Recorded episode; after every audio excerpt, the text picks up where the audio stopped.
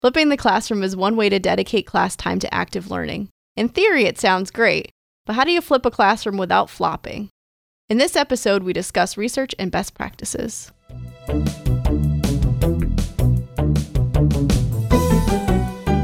Thanks for joining us for Tea for Teaching, an informal discussion of innovative and effective practices in teaching and learning. This podcast series is hosted by John Kane, an economist, and Rebecca Mushtare, a graphic designer. Together, we run the Center for Excellence in Learning and Teaching at the State University of New York at Oswego.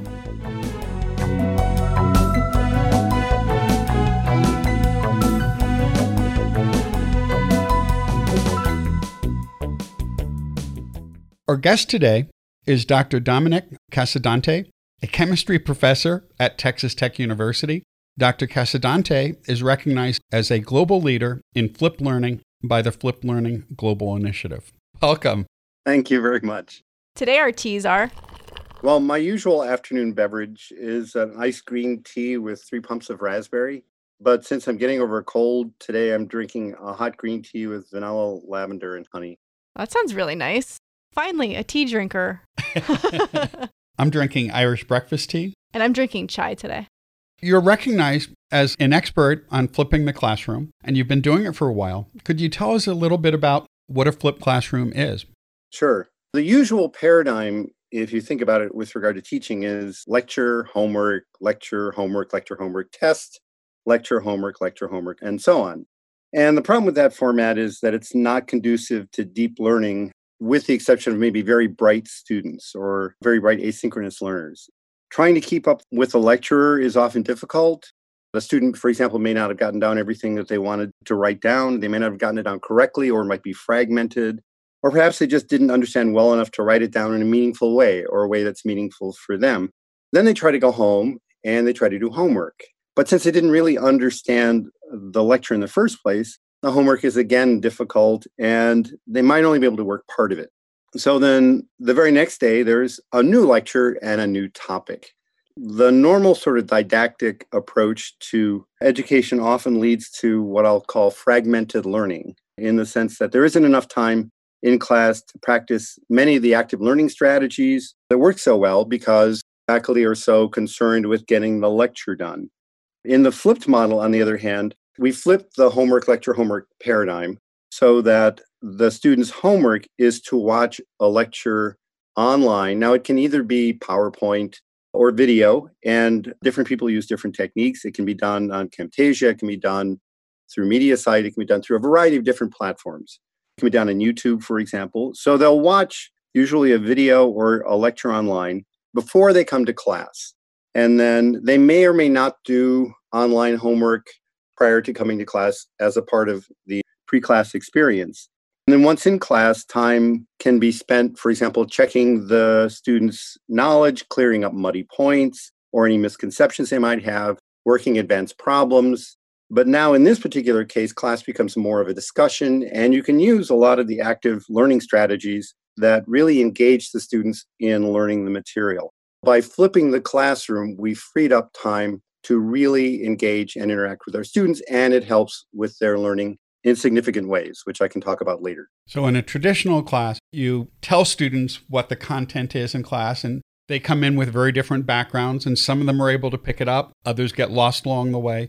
And then they're sent out to do homework, where students seem to have the most difficulty on homework or tests, and we're pretty much leaving them alone to do that. But here in the classroom, you're able to work with them and help them through some of the issues. Right. And so, for example, in the classroom with homework, now they have a mentor who can help them work through the more difficult problems to help guide them along. Or you can have, there are models of the flipped classroom where there are peer mentors in the class who can help and walk around and mill around as well. So there are opportunities for group work, there are opportunities for group discussion. And so you can engage the topics in a much deeper way than you can by just simply lecturing at students. And so it's a very, very non passive way of teaching. What prompted you to get into a flipped classroom model? Desperation, I would say. Uh, that I first started teaching an online class in the fall of 2007 as part of a multidisciplinary science master's program of which I was a part here at Texas Tech.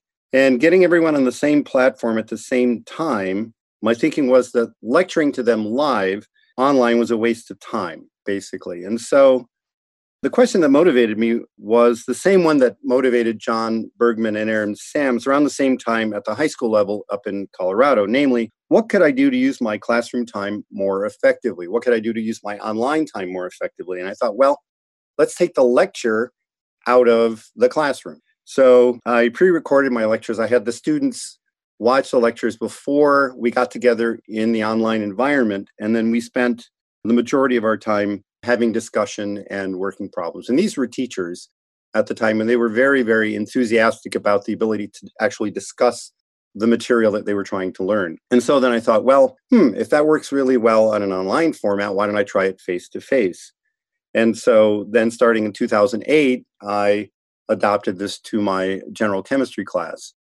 And then the following summer, a high school teacher that I had as part of a workshop said, Oh, I see you're flipping your class. And I said, Flipping, what's that? Because at the time, there were a lot of different terms for flipping. It was called time shifted instruction, reverse instruction, blended instruction, all sorts of things. And then flipping is a term that's really sort of stuck, if you will.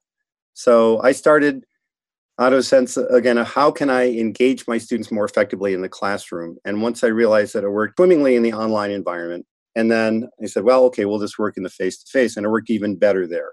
And then by that point, there were pockets of people around the country who were doing this, and they used all sorts of interesting terms. Jose Bowen at SMU, who's an art professor, used the term naked teaching because it can be unsettling when you walk into a classroom and not have the comfort of your lecture notes to be able to project or read to the students. So, very often I will walk into the classroom and say, What are we going to talk about today? Or what would you like to talk about today? You can't do that unless you feel comfortable about the subject material and you have some expertise. But it's a great way in the long run to really, really impact students. You mentioned both doing this in an online environment and also in the classroom. Is there a difference between your experience in both? Yes, it's so much easier face to face to be able to walk around, to gauge what's going on in the classroom, their level of understanding, and how learning is happening. The power of direct peer to peer contact should never be underestimated, I think. Now, in the online format, my focus was more on the development of a learning community working on a particular topic rather than in peer to peer mentoring and things like that. So they're very different approaches, but you do develop a sense of community in both, I think. Now, with your online classes, are they synchronous or asynchronous? Uh, my online classes are synchronous in the sense that everybody meets in one place at one time.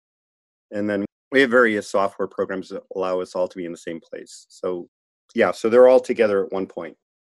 And that's kind of interesting because I have people from all over the country who are taking these classes. They've never actually physically met, at least for the first class that I teach. And so it's interesting trying to, in the discussions, get a sense of the personalities of the people who are providing discussion. Are they participating in video formats or is it just audio or text? I've done both. I've done video and audio. And depending on the bandwidth and the number of students in the class, both can work well. How large are your classes? Well, my online class had 24 students in it. So a, a fairly large, I think, from an online perspective class. It wasn't one of these very, very large classes like you might see at MIT, for example, but 24 is a good class in terms of bandwidth, trying to get everybody in the same room at the same time. And my face to face classes, they've ranged anywhere from a low of, of 25 to a high of 150. You mentioned two different techniques that you use both in online versus in person. So, online, you mentioned community formation, and then in person, you mentioned peer to peer. Can you expand upon each of those? Yeah. My first adage for teaching is know your audience. And in the face to face environment, I was working largely with in service teachers who were trying to develop a more significant content knowledge of chemistry. And so, there, the idea was the development of a supportive community where these teachers could bring their ideas to the table in terms of not only the content that I was teaching them, but also how they could then apply that content in their own classroom settings. And in that regard, they were able to help teach each other techniques that they could use in the classrooms based on what they were learning in terms of the content. So there really was a community focus, sharing knowledge as opposed to just gaining knowledge. So in the face to face classroom, it's more a sense of the students trying to understand the content at a deep level. And so there, I found that it is true that when you teach something, you really, hopefully, really understand it. And so peer to peer mentoring is much more effective there. So we tend to work in groups, we tend to work with dyads, two people working next to each other. And then sometimes I will just have people go to the board. But once again, within that context of community, because I think it's very important if you're going to do flipping and do it well, that it's an active, encouraging, engaging classroom experience. And so if my students go to the board, whether they get the problem right or wrong, the class gets into a habit very, very quickly of applauding the uh, student for their attempt, whether or not it's right or wrong. And then we debrief, we talk about what works, what doesn't work. So it really is both peer to peer and community building there as well. But the emphasis is more on the individual in the face to face classroom, I think. It sounds to me a little bit like the choices that you're making online and in person aren't necessarily because of the medium, but rather who's in those particular classes. Am I hearing that correctly? That's right. And one of the nice things about flipping is that it is such a rich environment in which to work. So, as I mentioned earlier, the pre class videos can be video lectures, they can be audio lectures if that's appropriate, they can be PowerPoint presentations, they can be any number of things.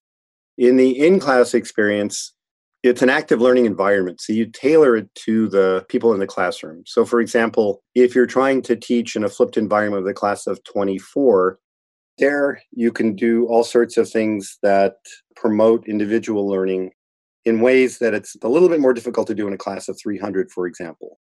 But I have a good friend, Matt Stoltzfus at Ohio State, for example, who routinely flips a general chemistry class of 600 students. And he's able to give them as close to a personal learning experience as one can, I think. The point that I'm trying to make is that the flipped environment is a very rich one and it allows you to tailor the learning experience to your class specifically. Do you create your own videos or do you use ones created by other people? I actually create my own videos. I have my own recording studio in my office. So I have a MediaSite set up. I have a video camera. I have a document camera and I have a wonderful microphone. And so every couple of years or so, I re record all of my videos. Now, I do use a mixture of other formats. So, for example, I do have post video homework that the students have to do online before they show up to class. And that's done using an online learning platform that we have here at Texas Tech through a national distributor. The advanced problems that we work in class come both from the textbook that we use and also from problems that I develop. So it's sort of a hybrid. But the pre lecture videos I actually produce. And one of the things that studies have shown is that students develop a certain sense of identity with regard to the person teaching the class. And so some people, when they're starting to flip, might want to just use Khan Academy videos, for example, or things like that. But the studies show that the class want to see folks on the videos or hear voiceovers if you're using PowerPoint with voiceover they want to see the professor who's teaching the class because that's their professor. And so they develop ownership, if you will. Plus, if you're using other media, for example, like Khan Academy, they may not be teaching it in exactly the same way that you want to teach it. And mm-hmm. so then you have to either reteach or undo. So there's a quality control issue there. So it's just easier if you're going to do flipping to make your own videos. And there are so many different ways of doing that now that there's really no excuse. That had been my experience as well when I've done videos in my classes. The students really liked the quirkiness or knowing that it's the same person that they had in their classroom. And if you try to slip in something else occasionally, they really didn't like it. and a lot of people have sort of a perfectionist tendency and really want their videos to be really super perfect. Well, once again, studies have shown that that's not really what students want. They want to see the foibles, they want to see you as you are if they know that you're going to say um or er in the classroom, then if you don't say um or er in your videos, then they're going to say, is this a robot teaching the class that looks like my professor? So it's okay to be human when you're doing the pre-lecture videos. But I think one of the things that often hangs up people when they're starting to do flipping is this notion that it has to be perfect. And it really doesn't. I think they really appreciate when you make mistakes and things too. I know that my students did when I do like a coding mistake. I'm like, whoops, I made a mistake, and go back and fix it and explain what I did and why it was wrong. We all make those kinds of slips and errors and things, and we would do it live. So it's kind of nice to do it in videos too. It makes you seem more human by doing that. One of the nice things about them seeing you make mistakes is that it gives them permission to make mistakes. They don't have to be perfect. And I've had experience with students in classrooms where they come in and they're intimidated, they're shy, they're just afraid that they can't master the material. So seeing somebody make a mistake who is an expert gives them permission to make mistakes. And one of the things that that really does is it empowers them to learn. Um, because at the end of the day, when somebody's trying to learn, they're going to make mistakes. And I give my class permission to make mistakes. In fact, I tell them, you have permission to make mistakes while you're learning. After you've learned something, that's a little different. If you're an engineer, for example, and you're building a bridge, I don't want you making mistakes. But while you're learning, absolutely make mistakes.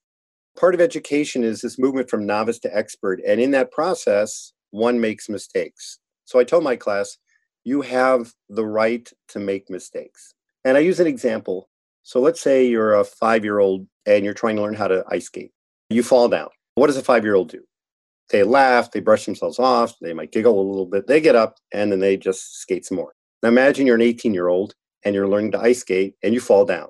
Most of the time, people stand up and say, Did anybody see me? And they worry about what people are going to think instead of just getting up, laughing, and moving on. And so, what often happens is the 18 year old never learns to ice skate, whereas the five year old who's willing to make mistakes learns. So I tell them it's okay to make mistakes while they're trying to learn. And also, it's about empowering students to be able to have confidence in themselves. And we've talked about this a lot. And we did a study of what motivates students in the flipped environment. And part of it is the confidence, the autonomy that they develop in the flipped environment. And so when they really think they've got it and they really understand, there's a certain level of, gee, if I understand this, I can understand the next thing, and so on and so forth. So that sense of confidence really improves their educational experience.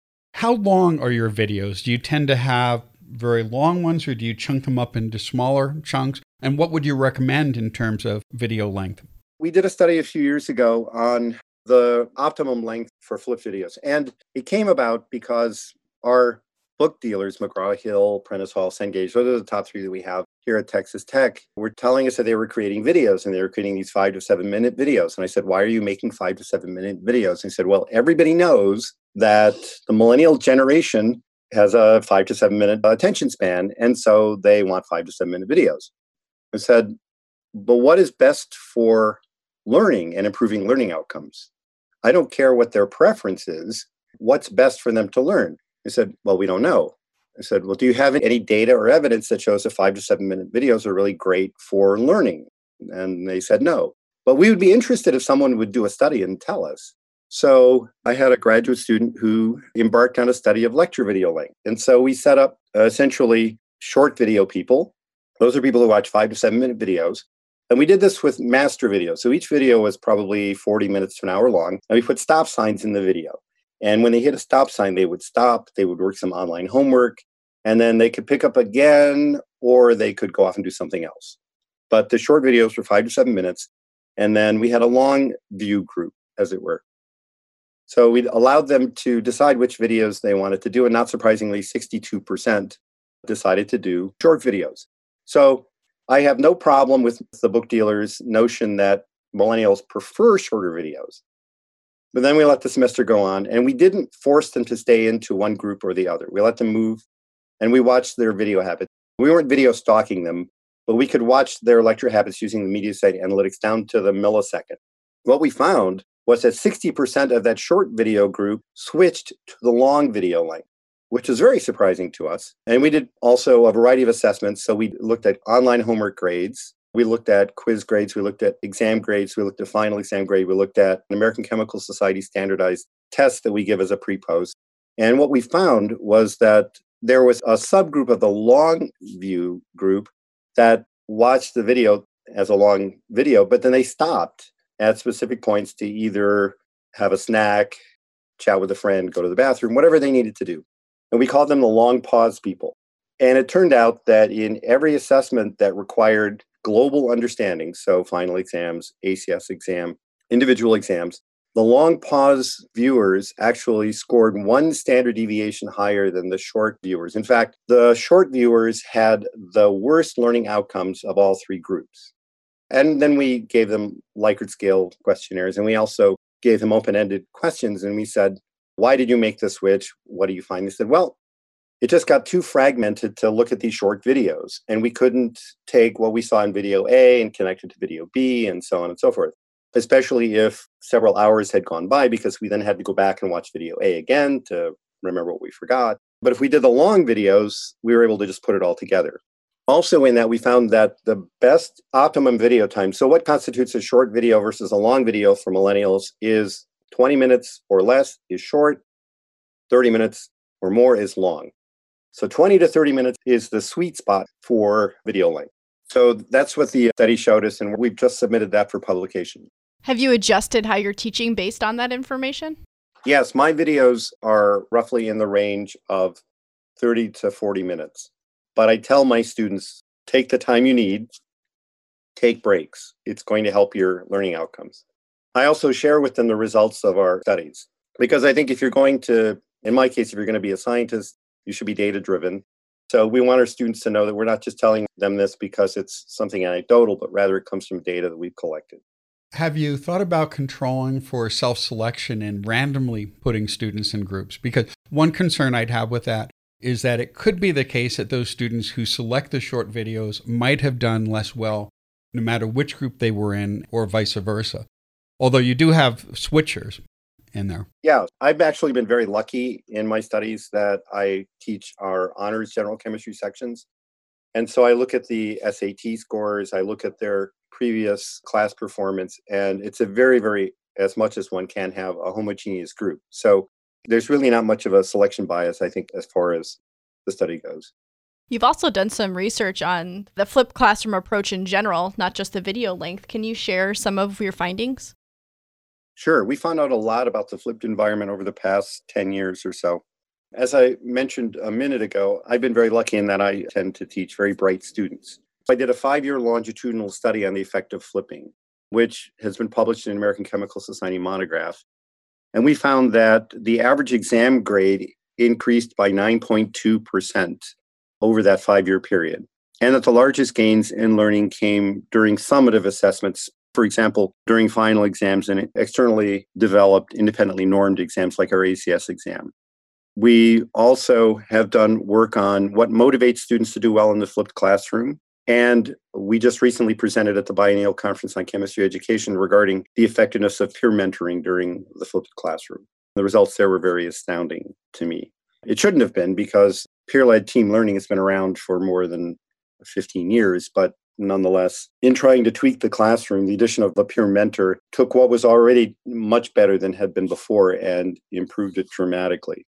I'll give you an example. On the American Chemical Society end of term exam, without the peer mentor present. So I give my students incentives. If they score above the 95th percentile on that exam, and it's a challenging exam, they get an automatic A in my class. They don't have to take the final because this exam is normed against thousands of students around the country in a variety of different university settings. Pre flipping, I had zero to one student scoring above the 95th percentile. Post flipping, the average was roughly nine. So it increased tremendously. With the presence of the peer mentor, the number went from 9 to 34. And so almost a six-fold increase in the number of students scoring above the 95th percentile. The only difference being, since I used to run the discussion sections that I subsequently allowed the peer mentor to do, that was really the only difference in the environment as far as I could see in terms of controlling for all of the different factors, except for the obvious one of different students. But she did this in the fall of 2016 and the fall of 2017. And there were 34 in one in the fall of 2017, 33 in the fall of 2016. The percentages of the class actually increased. This is kind of reproducible, if you will. So we've looked at a variety of different things. And with regard to motivation, we looked at that from self determinacy theory and found essentially three things that really sort of motivate people. One is autonomy, the second is pace, and the third is responsibility. In the flipped environment, this sense of autonomy, the sense that, oh, yeah, I am really learning something is very important to the students. The pace, the fact that they could watch the videos in their pajamas, for example, was very important to the students as a motivating factor. And responsibility, the fact that they had to take responsibility for their own education as opposed to being sort of spoon fed in the lecture format was something that motivated them as well. That student just graduated in December. So we're now preparing that for publication. So we looked at a, a variety of different aspects of flipping. Can you clarify about your peer mentor model? Their students are watching videos outside of class, and then they're coming to a class with you, and then also recitation session with another student? They watch a pre lecture video, they do online homework, we have a class discussion, work problems, and then there's a separate recitation section. And historically, I have done all of that. I had a very bright student who really wanted some teaching experience. And she said, Would you let me run your recitation? And I, uh, like many faculty perhaps, don't really want to give up control of my classroom environment. So it took a lot of cajoling on her part to get me to do that. And I said, Well, let's look at it and see what happens. She took over the recitations and talk about a motivated young lady. She would provide review sheets for them. She would do all sorts of things that I would do. But the way she would do it, I think, spoke to the students so much more effectively than I was able to do. I think that's one of the real reasons why their scores went up. She knew how to meet them where they were at in a way that, as we become more of an expert in our field, we lose touch with that. Yeah, that's exactly right. So, one of the things that I'll be interested in following is that there was a recent study that Prentice Hall published about the millennials versus the Gen Z students. And one of the things they noticed is that while there was about a 60 or so percent like amongst the millennials for using computers and computerization and videos and things like that, that number was almost half for the Gen Z population. It's almost as though it's such a normal part of their life, the Gen Z population, that there's nothing special, there's nothing unique about it, there's no value added to doing videos. It's a sort of a normal expectation. So I'll be very curious to see how this sort of flipped environment works over the next 10 to 15 years when the expectation is that they'll be seeing videos at some point, either prior or post classroom experience. Definitely an interesting question. You've organized several symposia on split classrooms. What are some of the biggest takeaways from those symposia when you bring people from many different disciplines together? Are the results pretty similar across disciplines or do they vary substantially? Well, I think the first thing that struck me with regard to these symposia is how diverse the flipped environment really can be. Since active learning occurs during the classroom time, there's almost as many different active learning strategies as there are teachers. And so no two flipped classrooms are the same. And that's the first thing that I learned. The other thing that I learned is that you have to be committed to flip. You can't do it half baked. If you try to do flipping, there was one example of a professor who said, Well, all this is is what we've always done. You tell the students to read the material before they come to class, and then we have a discussion. So he said, Okay, I'm going to quote, flip my classroom and just have them read the textbook before they come to class, and then we'll have a discussion found very quickly that the students weren't reading the textbook. So there was very little discussion going on, which frustrated the professor and frustrated the classroom and set up more of an adversarial relationship. And it was the worst teaching experience he ever had. And he said, I'm never going to flip my classroom again. So, one of the takeaway messages, and this was reported in one of the symposia, is that if you're really going to flip your classroom, you're in for a dime, you're in for a dollar. You do it as well as you can and be very concerned about what you're putting in and what you're expecting to get out, or it can be a very, very bad experience. Now, I will say that almost everybody, uh, when they get on board the flipped bandwagon, especially if you're using technology prior to classroom, it's hard at first. That's the other real take home message. It takes a lot of time to flip your class the first time. But once you do it, it actually is much more enjoyable. It's actually easier, I think, than the regular didactic approach. Those are some of the take home messages. Can you talk a little bit more about some of the other challenges faculty might face if they're doing it for the first time? Sure, yeah. The first and biggest challenge that people have is time. Don't decide you're going to flip your classroom two weeks before the start of a semester. It can be the most horrible experience you've ever had as a teacher because students have an expectation that each lecture is going to be there for them as we all have, various things come up or university requirements, meetings, things like that. And you may find yourself at three o'clock in the morning trying to record a video for dispersal at eight o'clock in the morning. So don't wait till the last minute. That's the biggest sort of thing. That's one of the reasons why people are sometimes a little bit risk averse with regard to flipping their classroom. Other things that have come up saying, oh, I can just use Khan Academy videos, or videos that are on the web and they haven't previewed them, for example. And then they find that the students have a very different concept of the material than the professor has. And then you end up spending a lot of time. Well, which one do we believe? Do we believe the video that you showed us, or do we believe what you're telling us? And so it can create an environment which doesn't propagate trust in the uh, learning experience. Other issues are online homework versus homework that you put together for the students. What are you going to do during class time? How are you going to fill that time? If you're not familiar with active learning strategies, that can be very daunting. For example, you walk into a classroom and the students have already watched a video, they've done some homework. So, what's your value added? If you're not used to active learning strategies, that can be very difficult the first time that you're doing it.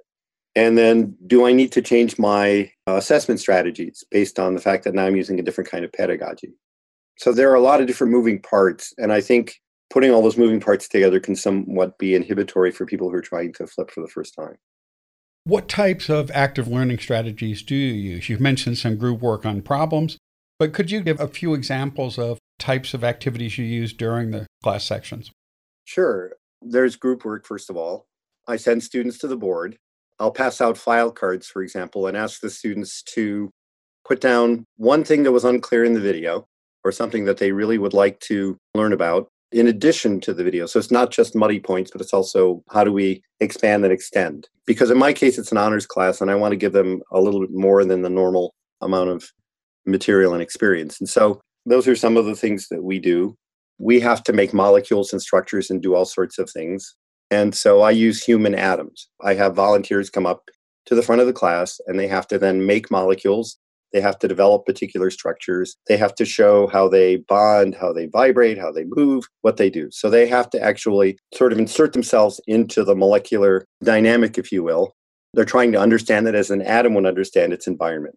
The first couple of times, students aren't used to that level of kinesthetic learning. But once they get it then there, I usually have a fair number of students who are willing to volunteer and come up because while they're doing that, we're also discussing and I'm asking the class, okay, so why is it that this particular atom won't bond here? What's wrong with this? And so it's a real discussion, but now using human beings as the, uh, the models rather than just making stick figures or things like that. So I try to move students through a variety of different learning environments that engage them not only visually, auditorily, but also tactily and kinesthetically. And that's somewhat unusual, I think, in chemistry classes, because once again, most people don't think of chemistry as a visceral activity in many cases. Actually, sounds like a lot of fun. Well, and it is. And, and, I'll tell you, I walk into my class the very first day, and they're all very respectful because Texas students typically are very respectful and they're honor students, so they really want to make a good impression. I usually start my class laughing, telling them this is the last time this class will be quiet. A noisy class is a learning class, a quiet class can be a sleeping class. I don't know. So, yeah, my class is always very, very engaging, I hope. Have you ever had the moment when you've asked your students, what do you want to talk about today, and they not have anything they want to talk about? Yes. I think every faculty member has that, oh my gosh moment. I always come prepared with questions. So if they don't have anything to talk about, then I'll ask them, well, what did you think about this particular part of the video? Or did you really understand this? Or let's take this concept and move it farther because one of the things I never do in my classroom is just do a rehash of my video. I figure they've watched the video. So I might say, well, okay, you saw this, but how could we apply this in this other setting? And then if they really didn't understand it, then I'll be able to tell in a heartbeat whether or not they, there are no questions because they really don't have a good sense of understanding. And then I can go back and, and say, okay, at what point is this breaking down for you? How did this not work? Silence kind of tells me that there is usually a breakdown somewhere. And so I try to address what that breakdown is and then try to correct it. So that's what I meant earlier when I say one of the things I do during my class is try to clear up misconceptions, try to address muddy points, and just make sure that they really understand the lecture part as well. That can take anywhere from five minutes to 45 minutes. My classes are an hour and a half long, depending on how difficult the lecture was and what their level of understanding is. So I want them to have deep understanding of the content. And so if they're coming in silent, then I worry that that depth is not there. When they see the videos, you have them take tests. Are the tests the same for each student, or do you vary the questions? Is there some randomization there? Well, no. So we give departmental exams. So the exams are the same for every student, basically. I know many universities have a format and they can vary the numbers that are put in, for example. But no, my students really, they're fairly separated when it comes to the exam. So I don't really feel the need to give each one a separate numerical set of calculations. And it sounds like many of your students are honor students where that might be less of an issue. Right. And we have an honors code through the Honors College. And I tell them in the first lecture if you're cheating, you're out of here. If you're cheating, you're out of the university. And I've had the unfortunate occasion to have students suspended from universities, not at Texas Tech, but at other places I've been. And so they understand that I'm very serious about that. On those tests, do they have multiple attempts or just a single take on the test? Well, my tests are usually set up so that they're half multiple choice, half free response. Because at the end of the day, I tell my students, we don't live in a multiple choice world. A, agree, B, disagree. You know, we don't. And so I need to know how you're thinking. While multiple choice exams are expedient in terms of grading, they don't let me know what you know. So I give them both because some students like multiple choice exams. They think they're really good at them. Some students really want the free response.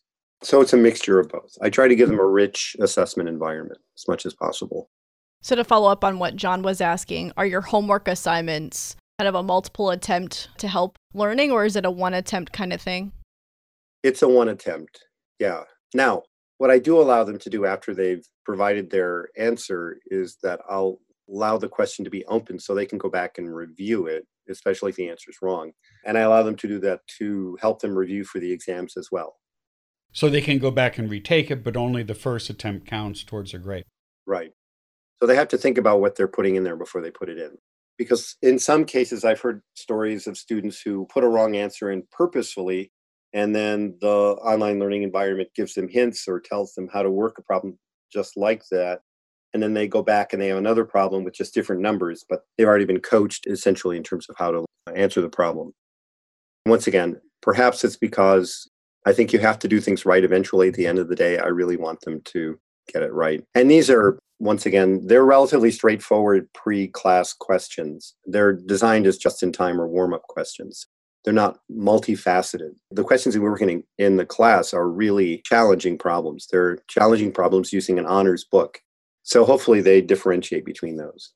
Are they graded on the problems they do in class as well? They're not, because part of that environment, once again, is to have groups, have community, have a mentoring process. And so the ultimate goal in that whole process is the solution of the problem. So I've already tested them in the online learning environment. I'll test them on the exams, I'll test them on quizzes. But in the class, I want the process of how to solve the problem come forth and not the grade be the most important thing. So we always end or wrap up our podcast with a question What are you going to work on next? Well, I have a pretty active and diverse chemical education research group. And with regard to flipping specifically, I mentioned that I had a recent PhD who looked at motivation in the classroom. And what we found there were there were basically three reasons that motivate students to want to do well autonomy, pace, and responsibility. Through the flipped environment, they learn how to develop confidence in their ability to learn. And secondly, they like that the class is largely self paced and they get to watch the videos in their pajamas if they want to, for example. And finally, they really appreciate the fact that they are responsible for their own learning. So, we're going to be looking at the role of metacognitive intervention as an autonomy motivator in the flipped classroom. That is to say, if we help them think about how they're thinking during the early parts of the flipped classroom, do they proceed to confidence in their ability to learn that much faster? And we'll also be looking at how the flipped classroom, especially with community building activities and community building learning strategies, can improve the learning outcomes among historically underrepresented communities in the sciences. So, especially communities where the notion of family and community is so important in their lives that are not necessarily in the classroom. So, those are the two areas that we're going to be moving into with regard to flipping. And I have a number of other projects that are not related to flipping as well. So, it's a very diverse group of questions that we're trying to answer. But uh, once again, I think that the flipped environment is a very value added environment for both the students and the faculty. And so I think it's a mature pedagogy in the sense that we talk about process oriented guided inquiry learning, POGIL, being mature, and peer led team learning activities, PLTL, as mature pedagogies. Service learning is another mature pedagogy that has matured over the last 20 years or so. And I think it's now safe to say that flipping is a mature pedagogy. In fact, at the Biennial Conference on Chemistry Education, there was a wonderful paper doing a meta analysis on flipping. And the presenter showed that in terms of looking, I think he looked at 18 or 19 different papers on the flipped environment. And he found that in general, there's about a 30% improvement in student learning outcomes. And it's even better in organic chemistry than general chemistry, which was surprising to me. But nonetheless, it really does improve learning for our students. And that, in the final analysis, is what we're trying to do. Those sound like some really interesting projects. We'll be looking forward to finding out what you find out. Thank you. Well, thank you. This has been fascinating. Yeah, thanks so much for spending some time with us today. Thanks. I'm going to have another sip of tea. Thank you. Thank you.